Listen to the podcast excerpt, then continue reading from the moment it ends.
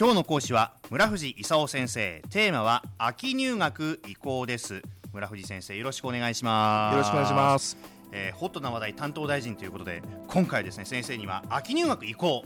そうですね。これはもう日本はやっぱり春に入学でで桜が咲いててみたいなイメージが、まあ、情緒的にもあるんですけどもこれなぜ秋入学なんですか？修了式には咲か咲かない桜不思議にね入学式には咲くんですよ日本って。で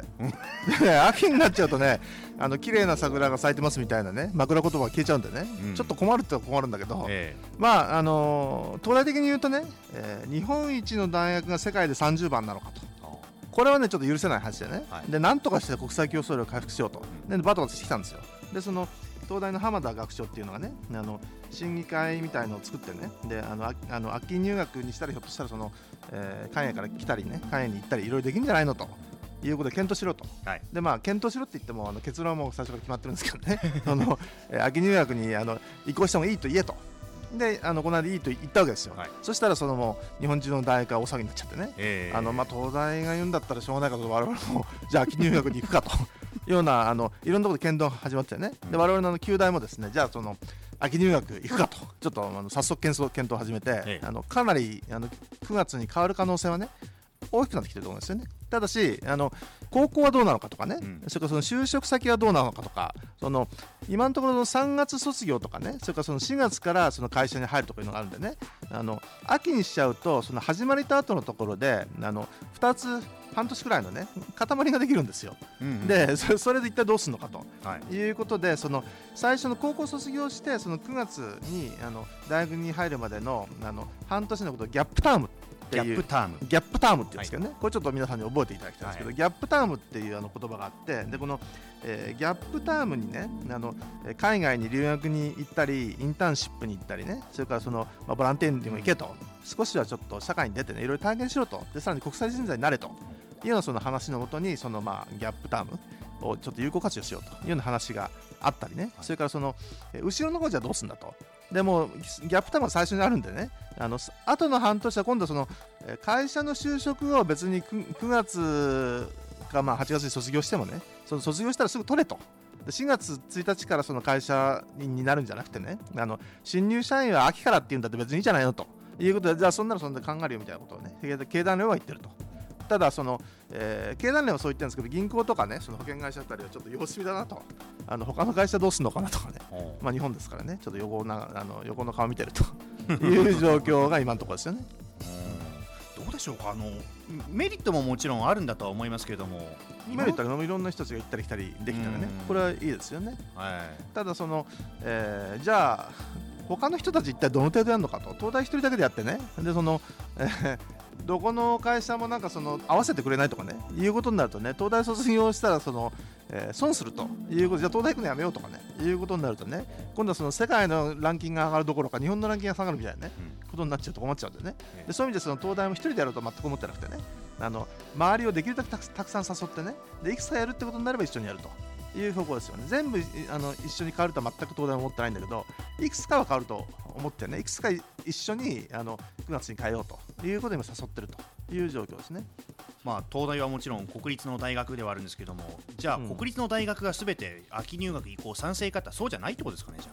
まあ、そんなこと全然ないと思います。よ、うん。ただその、えー国立大はたくさんあるんでね、はい。県に一つがあったりするんで、あのえー全部単数すごい大変なんでね、うん。とりあえずあの昔のその宮廷大、まあ、旧大もその一つですけども、あのえーおあのまあ、それなりのあの地方の有名な大学と話したり、ああるいはその私立の早稲田とか慶応とかね、その辺だけその誘ってね、お話ししてるということで、あのまああのー一流大学が変わればみんなくっついてくんじゃないのみたいなね、ま あ東大は何考えてるのかと思うんだけど、あのまあそういうことですよね。あ変ななんかエリート意識みたいなものがそこにも働いてるんですかねうんまあ、ないことはないかもしれないでも、世界で30位ですからね。これちょっとやっぱ日本人として恥ずかしいですよね。まあ、トップ3と言わなくてもね、トップ10に入らない日本一の大学って一体何ということですよね。うんちょっと話飛ぶかも分かりませんけどもじゃあそのトップ10に入っているような大学っていうのはどこが違うんですか？あのほとんどね、その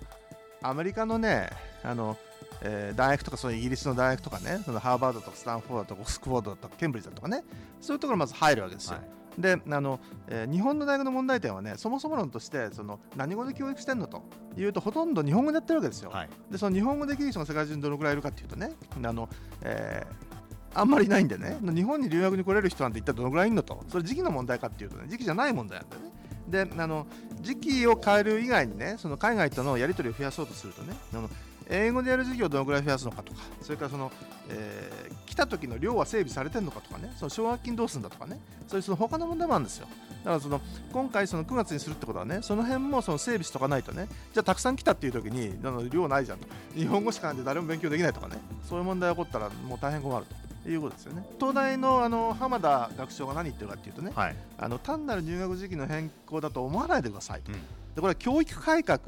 のあの、えーシンボルとしての起爆剤なんですと。はい。であの、えーまあ、それを聞いた旧大の有川総長喜んじゃってねそうだと。改革だと。いうことでね、ええ。あのまあ、改革やりたいあの学長さんたちは、まあ、あのいいねと。ちょっとこれを起爆剤にいろいろ変えてやろうと。いうことを、まあ、考えているという状況ですね。うーんさあ教育改革。一方では負担も大きい。いろんな問題あると思うんですけどもここで先生ですね。うん。今日のキーワードは今日のポイントは何でしょうか？今日のポイントはねあの9月以降ねいくつかの大学ではもうなっちゃうと思うんでね。もしなったらその高校を3月に卒業してから9月までギャップタイムができるんでね。ギャップタイム頑張れと。もう世界に出てってねその留学あのしたりインターンシップしたりボランティアしたりして頑張れと。でその、えー子供を持ってる親はねあの、えーかわいそうだけど子供が留学に行きたいとかねボランティアに行きたいとか言ったらねお金出しちゃなきゃいけないんでね。ちょっと貯金してくださいと。ギャップタイム頑張れと。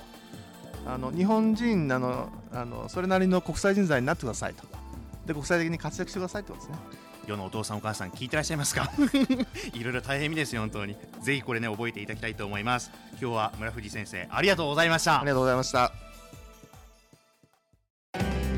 スマートフォンを持ってる皆さんいいことをしてます。ビビックは光だけじゃない。ソフトバンクのスマホも安くなる。2年間パケット代を毎月430円割引。スマホ BB 割 with ビビック好評受付中。詳しくはビビックで検索。